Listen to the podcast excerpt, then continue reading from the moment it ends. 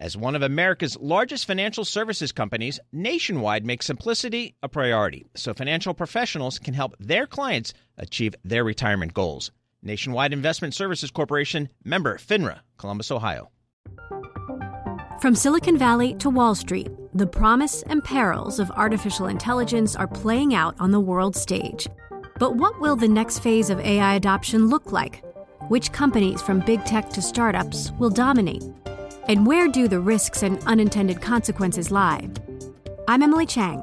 Join me at Bloomberg Tech in San Francisco, May 9th, to answer many of the industry's burning questions, alongside Snap's Evan Spiegel, Xbox President Sarah Bond, OpenAI's Brad Lightcap, top researcher Dr. Fei Fei Li of Stanford, and many more. More details and just a few tickets left at bloomberg.com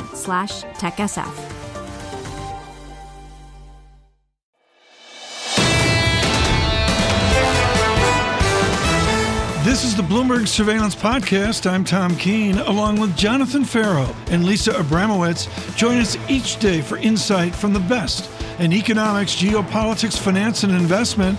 Subscribe to Bloomberg Surveillance on Demand on Apple, Spotify, and anywhere you get your podcasts, and always on Bloomberg.com, the Bloomberg Terminal, and the Bloomberg Business app. Peter Tchir talking about similarly November as an incredible year, head of macro strategy at Academy Securities, an incredible year that may or may not be repeatable in the coming year, that is December. How much uh, do you lean against some of the moves that we saw last week, Pete? So, one, I'm starting to lean against treasuries a little bit. I think 420 is a little bit too low given the data. I don't like the fact that either 10 year real yields are right around 2% or five year five year break evens are back to right around 2%. And if last month's Fed meeting was really about the market had done the work for the Fed, this month's meeting is going to be about, well, the market undid all that work. So I think rates have got ahead of themselves. On the equity side of things, I think we've seen for the last couple of weeks this move where the Russell 2000 disruptive stocks have outperformed some of the broad indices. And right. I think that actually continues into year end. Peter, you're so good at use of cash, and I want to go to the use of cash right now of one Mr. and Mrs. Zuckerberg. Uh, Bloomberg reporting on the sale of the Zuckerbergs of a very large amount of Facebook shares. It's a little bit smaller than what uh, Peter Tchir has in uh, Meta, if you will, but they are out right now with uh, uh with some. Uh, news on that. And, and, Peter, I think this does get the use of cash. It gets to dividend increase. It gets to share buyback. and maybe executives unloading their stock after, in this case, 172% uh, surge. Peter, help me here with where we are in use of cash if we see people like the Zuckerbergs selling shares? Listen, I think we've had this phenomenal run in the Magnificent Seven. The leadership has been very narrow all year. People have been talking about that. And since November 9th, and we brought up, I think, last week, NVIDIA earnings were very telling as well. NVIDIA earnings were probably fine. Stock went down, but markets rallied. And I'm really looking, the disruptive stocks are doing well. You see Spotify up there today um, for various reasons. I think you're going to see regional banks continue to do well, commercial real estate, Russell 2000, all the small caps, all the things that people have left behind. As people are trying to figure out where do I right. put my cash right now, especially if you missed 5% on the 10 year, those kind of look interesting. I think have some momentum coming into year end. I, am actually fascinated, Peter. Let's meld the two together. I mean, are we going to see bond issuance to support equity ownership. I mean, whether it's the miracle of Zuckerberg's and Facebook up, Meta up is, is well, I mean, I think it's almost a jumble into next year. Yeah, I think we are going to see more bond issuance. If you, you know, we've been certainly talking to some of our corporate issuers recommending that they get out ahead of this, right? We are at 10% or sorry, 5% on 10 years. We're at 4.2%. You can save some money there. Credit spreads have actually done very well. We're at the lowest spreads all year. So issue some bonds, support your equity, um, also, I think we could see some M and A activity finally start picking up. It's been, you know, looked yeah, at is... the end of the summer, you might get a bit of that, but now you've had the stability reasonably long enough. I think you get some interesting transactions done coming into the new year. A phrase from 12 months ago, and Lisa, I give you, you coined this. It's almost a toxic brew of risk on. Is where we are. Which is the reason why a lot of people might say uh, it might have gone too fast, but it's hard to lean against. Peter, just to, to Tom's point, uh, the news is that Mark Zuckerberg is selling Meta stock for the first time in two years. And this comes after the incredible run up, and you're seeing the shares in pre market trading down about 1.5% on Meta. It raises this larger question of what do you lean against? You said you think Treasuries rates have gone too far. A lot of people, I think, uh, are starting to pick that up, which is maybe why you're seeing a bit of a retracement today. On the equity side, are you hearing anyone lean against some of the tech names that have gone incredibly far so far this year, and frankly, the year that was November? I'm not sure if many people are actually leaning against them. I think it's still a fairly crowded trade to be long those, but I would be very comfortable being short QQQ, so the NASDAQ 100 versus long IWM, the Russell 2000. I think trades like that are actually well positioned for the next few weeks. And at some point, I do think we probably want to turn bearish on this market. Maybe we get to 4650 on the S&P. Maybe the S, uh, Nat, Russell 2000 can run another 5%. But if the economic data starts coming in as weak as probably needs to be to support for 2010 years, then I think equities are going to roll over a little bit. But that's probably not this week, next week. That's probably closer to the end of year, early January. So how would Russell 2000 outperform NASDAQ in that scenario, right? Because at this point, if you start thinking about weaker economic growth that supports the bond call, why then would some of the most levered to the economy companies, the smaller companies, do the best? Because I think people have been avoiding those stocks all year long and crowded into the other stocks. So it's all going to be about what's crowded, right? And if you start getting nervous about the economy, people are going to turn around and say, oh, we got to cut our risk. Well, guess what? If you don't own a lot of Russell 2000, you can't sell the Russell 2000. So you're going to wind up selling what you have. And I think that's just the nature right. of this market right now. That's the crowded trade. That's where people piled into. So if we get nervous about the economy, that's actually going to sell off harder because that's where people are overweight. Peter, where's 60 40 12 months from now? No, probably where it's always been. It's it's kind of has this attraction. That's one of the things that kind of just keeps on going. Um, along with covered call writing, people like those strategies.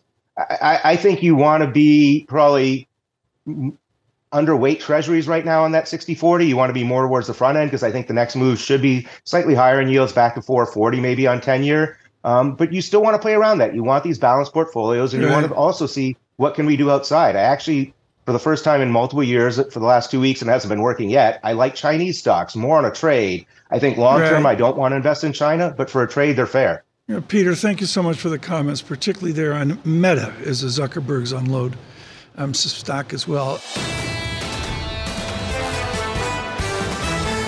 We're in good company right now on FX. George Saravelos is global head of FX research at Deutsche Bank. George, throughout your note, there's this speed towards very weak inflation, an abrupt disinflation.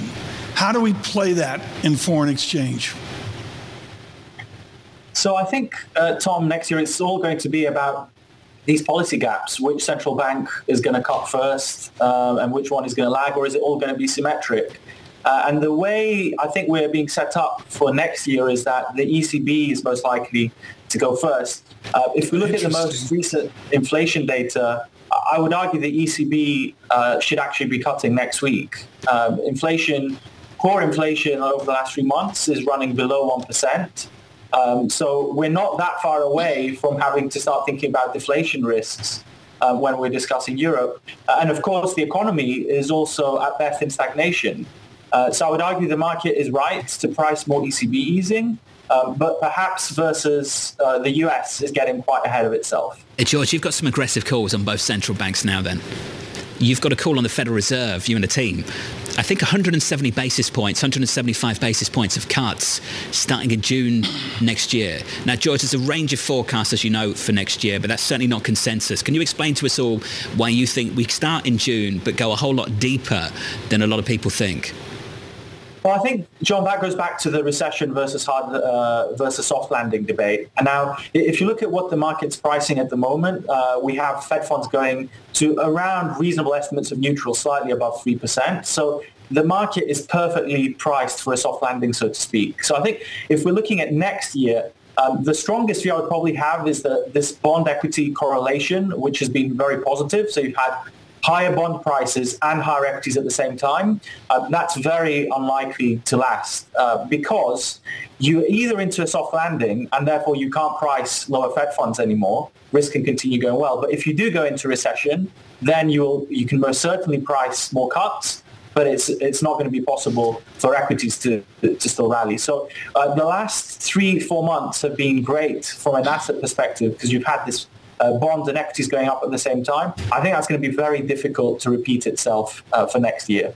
That's on the U.S. side. I want to just get you to elaborate a little bit when you're talking about your belief that the ECB should cut next week, that you think that the Eurozone is facing deflation uh, and that that risk is rising. What do you think will be the follow on response if the ECB goes ahead and does that? Do you think that they could then engineer a soft landing, or do you think that they could just avoid the depths of a pretty significant downturn that you think hasn't been fully recognized?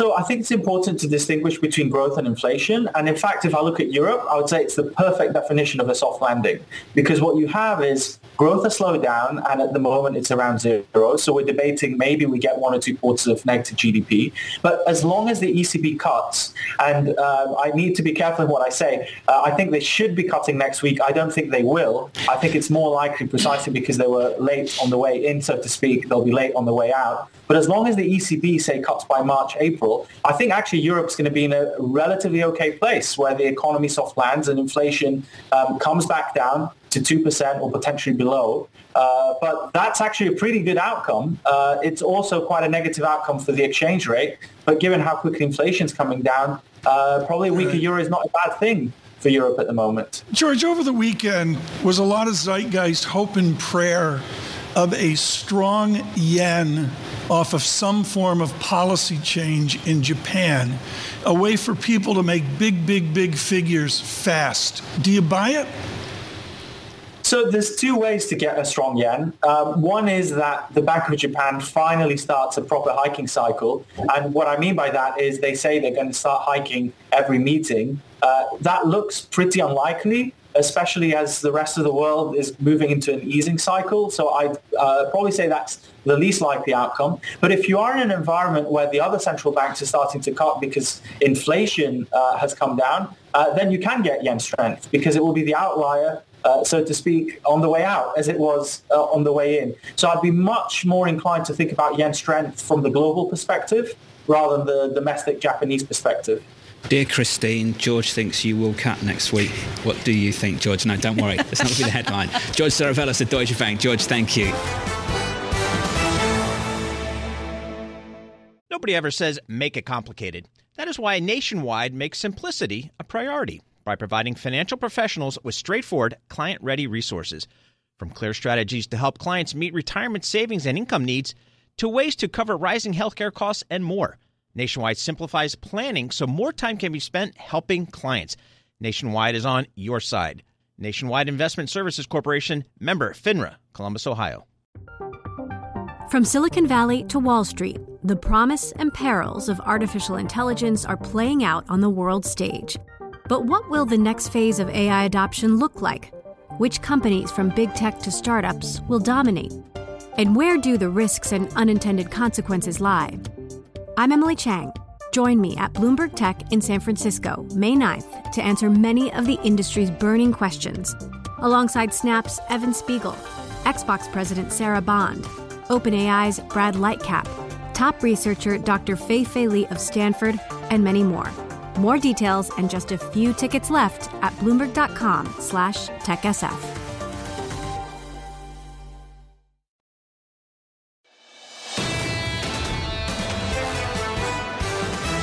Right now, we are going to look at the climate affairs of Dubai, and this with the World Bank in transition from David Malpass over to Mr. Ragan. What's so important here is his corporate work with Nestle and on to MasterCard and then General Electric with a conversation with the president of the World Bank, our Jen Zabasajja in Dubai. Jen?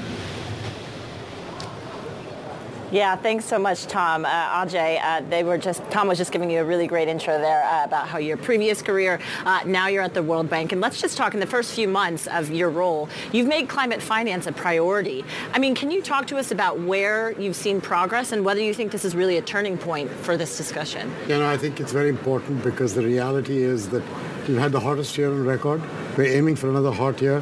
Clearly, this has to change. And you can't make climate and fight the climate issue without money coming to work on it. So it's one of the most important things. When I traveled around the world, I picked up the impression that dealing with poverty cannot be by itself. You have to deal with climate, pandemics, fragility. These are all intertwined crises. That's why we changed our mission to include livable planet in addition to eradicating poverty. So this is what we're on. And what I'm trying to do here to show you the progress is to make a commitment that we will get to 45% of our financing annually will go to climate by 2025, mm-hmm. two years from now, not 10 years from today. Right. That's $40 billion a year working on climate finance. How do you do that? How do you adjust your balance sheet to ensure that? Yeah, well, the good news is we've got is also raising capital along the way thanks to this whole capital adequacy framework that the G20 got us going with. And we're also doing things like looking at whether we can securitize parts of our balance sheet, existing balance sheet, free up some capital, and then partnerships. So you don't really do all that financing yourself. You can also get partnerships going. You know, I have great partners with the other multilateral banks AIIB, EIB, EBRD. These are all people who work with us. So there's multiple ways to go at this. But at the end of the day, the much bigger issue here is even if I do all that, even if the other multilateral banks do what they can, even if governments do all they can, you do need the private sector. Mm. You're going to need their ingenuity and technology and numbers. Right, and that's what you've been spending the past few days uh, talking a lot with the private sector. This is your first COP. Yes. Uh, can you talk to us about, I mean, give us a sense of what it's like in the room, where there's consensus and where there's still gaps within the private sector and the collaboration between That's a great question. So the, so the private sector issue is the private sector now knows that solar and wind power per unit is cheaper than fossil fuel. That's proven with scale and technology. They know that it takes longer sometimes as a gestation period, and they know they may have some higher capex up front because they got to build grids, and you can't just build the installed capacity, right? So they understand that. So why is it then that they aren't burning down the doors of countries to go do this? It's for two or three reasons. One is, does the country have the capacity to absorb this kind of projects coming in? Can they connect the grids up? Can they do all that? Right. But second, and much more critical, is the two kinds of risks that private sector investors don't like, which they don't understand. Mm-hmm. They don't understand political risk, and they don't understand foreign exchange risk in the emerging markets. Mm. Now, political risk we can help with. We have this, this institution called MIGA, our interim sort of our guarantee agency. We've now got approval to use that for every multilateral development bank. Mm. They can use our back office to issue guarantees. This does political risk guarantees and then lays them off in the reinsurance market. Mm. We need to scale that. It's the FX risk. Yeah. That's the much harder Well, how do you get around that? I mean, because that's not going away in a lot of emerging No, markets. so in fact, uh, you know, people keep talking about local currency markets as the way to do it. The reality is developing a local currency market of the right depth and width to be able to do this well can take five, ten years. We don't really have five or ten years. Right. So I think we have to find instruments like, could we do some local currency bond issuance that we subsidize the difference in cost through our balance sheet or our concessional financing? Can we do things with others where there's an institution called TCX, which was created to help take some of the FX risk in these markets. Can we scale them up? And so on and so forth. Can we do creative swaps where using our rating we get at a lower price than what the country would hard. FX risk is the hardest one. Yeah, I mean, so then, Ajay, when we talk about the progress then at the end of COP28, your first COP, I mean, what does that look like for you? What is it that you're shooting for? Because there have been a number of initiatives and pledges. Yes. Of course, the World Bank has been a part of some of those. I mean, Yes. what then does progress look like in the next few days? So I, I've got five very clear things I'm measuring on what we are doing. And the first one was getting that 45% of financing that we talked about. Mm-hmm. In that, 50% for mitigation, 50% for adaptation. Mm-hmm. So we don't only do emission avoidance, we also care about adapting and resilient infrastructure in the global south. I think that's very important. Mm-hmm. The second big one is methane. Methane is 80 times more toxic than carbon dioxide, but it only gets 2% of climate financing. Hmm. So what we are doing is we've got actual projects on the ground on rice paddy cultivation, livestock management, and waste management. We're scaling those and saying we're going to get to 15 countries in 18 months, and over the course of these projects, take out 10 million tons of methane from the system. Hmm. Third one is Africa. 600 million people in Africa don't have access to electricity. Right. We've got a project approved by our board, 5 billion of financing from IDA, our lowest price guarantee, kind of the cheapest fund location, 10 billion through governments and private sector. We're going to connect 100 million people in seven years to power, solar power, including the grids that need to be existing to make this happen at scale. A fourth one is voluntary carbon markets. So I think the only way you transfer resources at scale from the developed world to the developing world for what the developing world deserves to be paid for, which is forests and natural right. resources, is voluntary carbon markets. But there's a lot of criticism about carbon markets. Yes, there is because people felt that the credits that were coming weren't genuine credits. So you just picked on exactly the topic that's really important. Verifiable, genuine credits of integrity are what determine whether these markets will work. So what I'm doing is I'm not doing a carbon market where I'm not involved.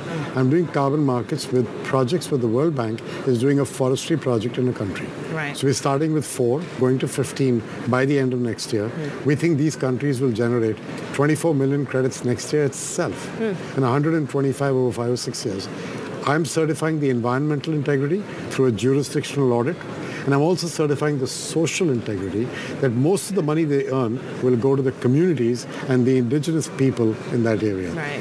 I think if you do things like that and you do them with consistency, you will create the right kind of carbon markets for tomorrow. Right. Today, you're only right. getting five bucks a credit. Right and we still, that. yes, but still a lot to go. Uh, but glad to have you here, Bloomberg. Uh, excuse me, Ajay Banga with the World Bank. Uh, Ajay, thank you so much for your time. Thanks for joining thank us Thank you. here. Thanks very John, much. John, back to you. Hey, Jen, thank you. We got to go. Jennifer Zabasajja there, and Ajay Banga, the World Bank president. David Turk joins us now with Secretary Granholm. He is U- U.S. Deputy Energy Secretary. David, thank you so much for joining us, and you do so with your service to the nation of six, seven, and eight jobs in climate. The immovable fact is we're trying to do something about coal. My latest reading is China's really not doing something about coal. What is the department's timeline in America to diminish coal usage? Well, first of all, Tom and Lisa, thanks for the time, and uh, really appreciate you being uh, being with you today. Um, so we've got to look across the board. It's not just coal; it's natural gas, it's oil. We've got to look at all the sources of emissions, and we've got to have a plan to build all the new uh, clean energy. Uh, and this is what we've got in the U.S. We've got historic levels of funding through the pieces of legislation, the bipartisan infrastructure legislation, the Inflation Reduction Act we're building out our clean energy future like never before in our country. It's quite staggering what we're uh, what we're doing. I, I, go with that, and of course, in the FT this morning, a huge difference between a complete, complete climate commitment in Europe to the fractured battle you fight every day in the United States. But to look at coal is one example, particularly with the Chinese just ignoring the debate on coal from everything I read. What is the administration's path to shut down or diminish coal usage across America? So we've seen dramatic declines in coal uh, in our country, and uh, that's projected to continue going forward. It's because we have cheaper, better alternatives, uh, solar and wind. Um, the solar penetration we've got in our country, the wind, uh, other clean energy technologies, uh, they're just simply cheaper and better, and so the market is reacting uh, to those incentives. David, I'm looking right now at WTI uh, crude traded on the NYMEX at $73.46. Is this a good time to start refilling the uh, Strategic Petroleum Reserve? So we have been, um, and we're going to be opportunistic, and we're going to take every advantage when the price is at the right level to make a good deal for taxpayers. Uh, we're going to refill. So uh, we are refilling as much as we can. We've been doing that for the last several months, and uh, at this price level, we'll keep uh, keep doing it. And it's been about a 3 million barrel a month purchase that the Energy Department has been making. Do you plan to accelerate that, though, as prices do continue to fall? So that is the physical limit of how much we can buy back. Uh, we've got some lifetime extensions in some of our caverns. We actually have four separate uh, facilities, four separate sites for our Strategic Petroleum Reserve. So we will be doing at least 3 million barrels. Uh, and we hope we can bring more capacity online at these price levels to buy as much as we can to refill to make sure we've got that available uh, when we need it in the future. So we'll buy as much back as we, uh, we possibly can, but there are some physical constraints uh, given the way the caverns are set up. We've been talking a lot about some of the consolidation in the shale patch uh, with a number of companies coming to the fore, the latest coming this morning. Is this a good thing from the Energy Department standpoint or a bad thing? So, as you know, a lot of decisions that are made in the energy sector, certainly in our country, are private sector uh, decisions along uh, along those lines, and we're certainly seeing that happen uh, as well. I think one good thing we've certainly seen is a focus from a lot of companies, including here at the climate conference, on reducing methane emissions. Uh, this is something we've been after for quite some time. Our EPA colleagues uh, recently announced some big news here in terms of the new regulatory uh, structure to really uh, do what's the biggest no-brainer I think in the history yeah. of no-brainers on climate is reduce methane emissions in the oil and gas sectors. So we're really stepping up on that, and we're seeing right. some companies uh, step up on that beyond what they're required to do in the U.S. I'll take your point on it. There's some real traction on that. You know, I, I want to go back here. You were an advisor fresh out of Virginia to Senators Biden, Senator Conrad. You've had 18 jobs in energy. You've arguably, uh, David Turka, Republicans and Democrats have more experience than anybody breathing today. How did we get to being an OPEC sized oil nation? all of a sudden we're like as big as a rock, or you know, I'll let you decide what it is. How did we get to this hydrocarbon success that America is today? Well, first of all, Tom, thanks for the compliment. I'll make sure my mom uh, sees this and hears such a nice, uh, nice compliment. Uh, I think the short answer is we are a private sector market, and unless you have federal laws, federal restrictions, the private sector will do what the private sector will do. And they found a lot of uh, right. uh, profit and a lot of opportunity, including and especially in shale in our country. What do you say to the critics of the Biden administration that it is not private sector centric? So look at the numbers, look at where the production levels are at. Uh, we also need to, of course, focus on the emissions coming from all of that oil and gas, not only that produced in the US, but around the world. And one disappointment I have to say here at the climate conference is while we've made some progress on methane emissions, that's a big deal. Uh, I don't think there's as much focus as there needs to be on oil and gas scope 3 emissions. That is, those emissions uh, uh, produced uh, when uh, that oil, that gasoline, uh, goes into the atmosphere. Scope 3 emissions are actually 10 times the amount of scope 1 and scope 2 for many oil and gas companies. So we need a lot more focus on scope 3 emissions. We need a real credible plan for dealing with those emissions. David, does it make it kind of awkward for the U.S. to have a leadership position in reducing emissions at COP28, given the fact that U.S. production has increased to a record pace, even as it's cut in places like Saudi Arabia and Qatar? So I feel incredibly proud to be part of this historic Biden administration when it comes to climate change. In fact, we're actually seeing our emissions decrease in the U.S. 3% in 2023, despite GDP growth, uh, healthier uh, than just about every other country in the world. And what you've seen is with the historic pieces of legislation, all we're doing in this administration, we're expected already, just in these few short years of policy, to actually double our emission reductions by 2030, uh, uh, 40% plus reductions um, uh, just from the actions from this administration. That's an impressive mm-hmm. uh, record, and we need to do more. All countries around the world need to do more, given uh, given the the, the climate challenges that we face and we're already seeing in our world today. Uh, David Turk, thank you so much. He's a Deputy U.S. Energy Secretary, of course, from Dubai.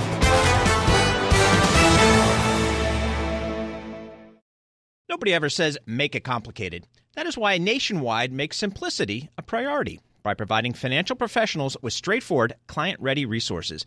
From clear strategies to help clients meet retirement savings and income needs, to ways to cover rising healthcare costs and more. Nationwide simplifies planning so more time can be spent helping clients. Nationwide is on your side. Nationwide Investment Services Corporation, member FINRA, Columbus, Ohio. From Silicon Valley to Wall Street, the promise and perils of artificial intelligence are playing out on the world stage. But what will the next phase of AI adoption look like? Which companies, from big tech to startups, will dominate? And where do the risks and unintended consequences lie? I'm Emily Chang.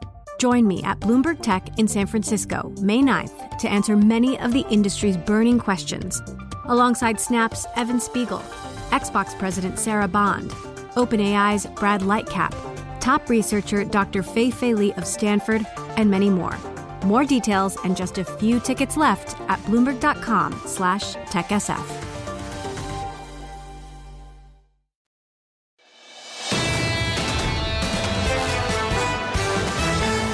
looking at United, Delta, and American Airlines is Helane Becker, senior research analyst, TD Cowen. Why did this happen? Is this two mini dinosaurs mating? What's the why here versus United, Delta, and American?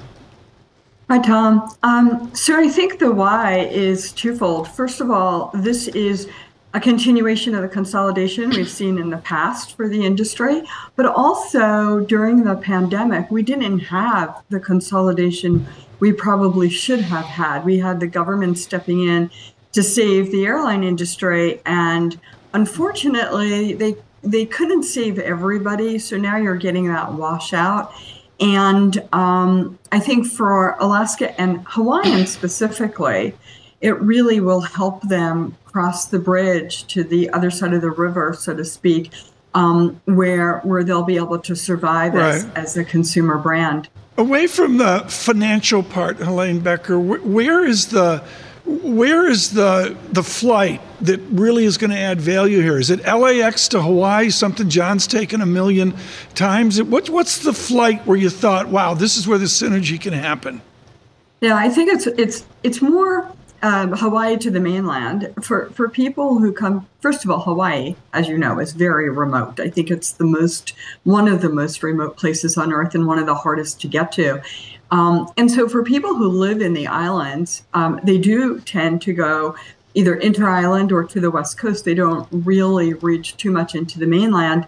And if they want to, it's usually a one. It's it's usually more than a one stop flight. Um, for Alaska, it, it gives them the opportunity to, to be bigger. I think the combined airline will have over 300 aircraft.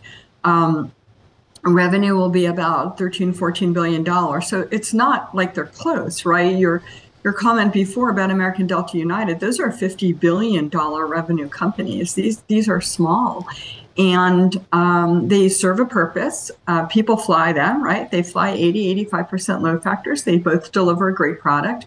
Um, you're not really changing a whole lot, unlike with JetBlue and Spirit, where you're changing more. Um, not to say that merger shouldn't occur, but we're looking at airlines.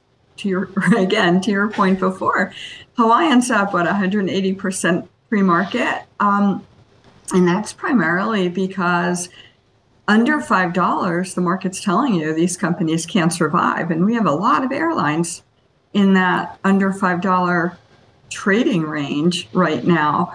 Um, and so we're seeing that consolidation that should have probably already occurred. TK Direct, Newark, Hawaii, United.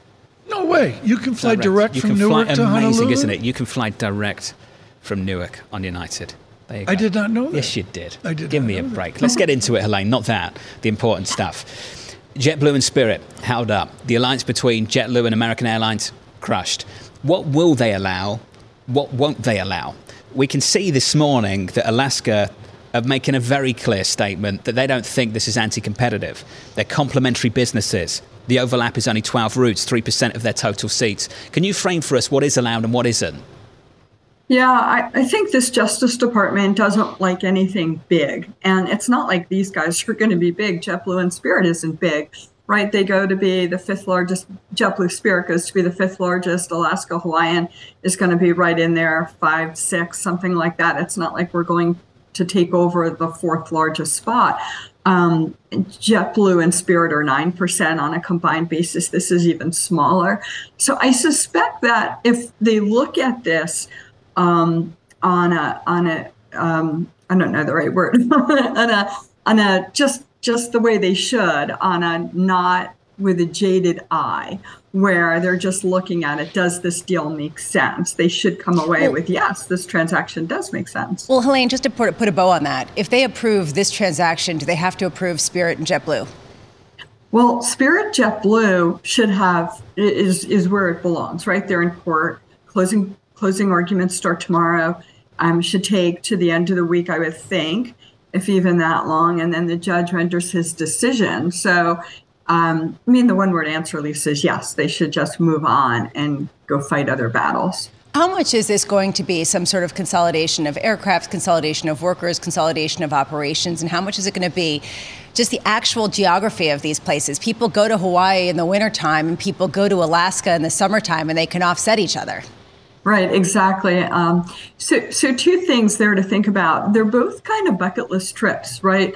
From the mainland, especially the East Coast, it's 15 hours nonstop on the United uh, flight out of Newark. Hawaiian flies out of JFK. Um, they used to fly out of Boston. That flight, I think, came back uh, post pandemic.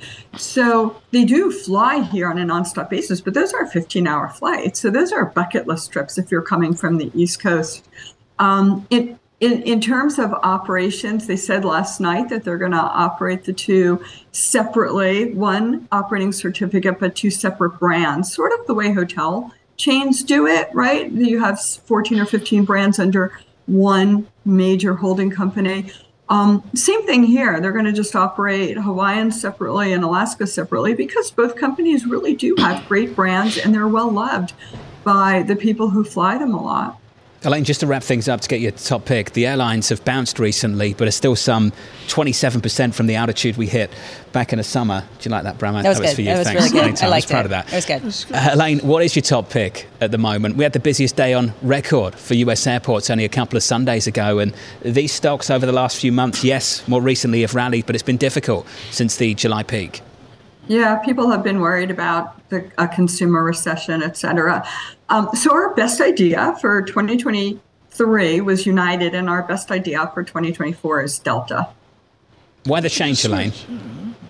Um, so the change primarily came for two reasons. One, United's been our best idea for the past two years, and it's mostly worked. Um, but they're embarking on a $60 billion 10 year capex program. And we don't think Delta's is going to be quite as aggressive. We think Delta's will be smaller than that. Um, at some point, they'll have to replace the 717s. They'll probably do that with A220s, but it's a much smaller capex program. Delta has a similar footprint to United. They're just a little bit bigger domestically than United. United's 50 50 domestic international, while Delta's more like 60 40. Um, so we just pivoted a little bit to to uh, to Delta, uh, the balance sheet, the order book. Those are a couple of the reasons why. Appreciate the update, Helane. Helane Becker of TD Cowen. Subscribe to the Bloomberg Surveillance Podcast on Apple, Spotify, and anywhere else you get your podcasts. Listen live every weekday starting at 7 a.m. Eastern on Bloomberg.com, the iHeartRadio app, TuneIn, and the Bloomberg Business app. You can watch us live on Bloomberg Television and always on the Bloomberg Terminal. Thanks for listening. I'm Tom Keene, and this is Bloomberg.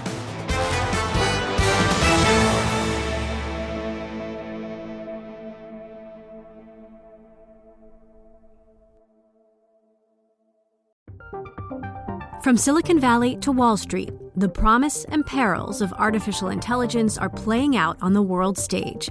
But what will the next phase of AI adoption look like? Which companies, from big tech to startups, will dominate? And where do the risks and unintended consequences lie?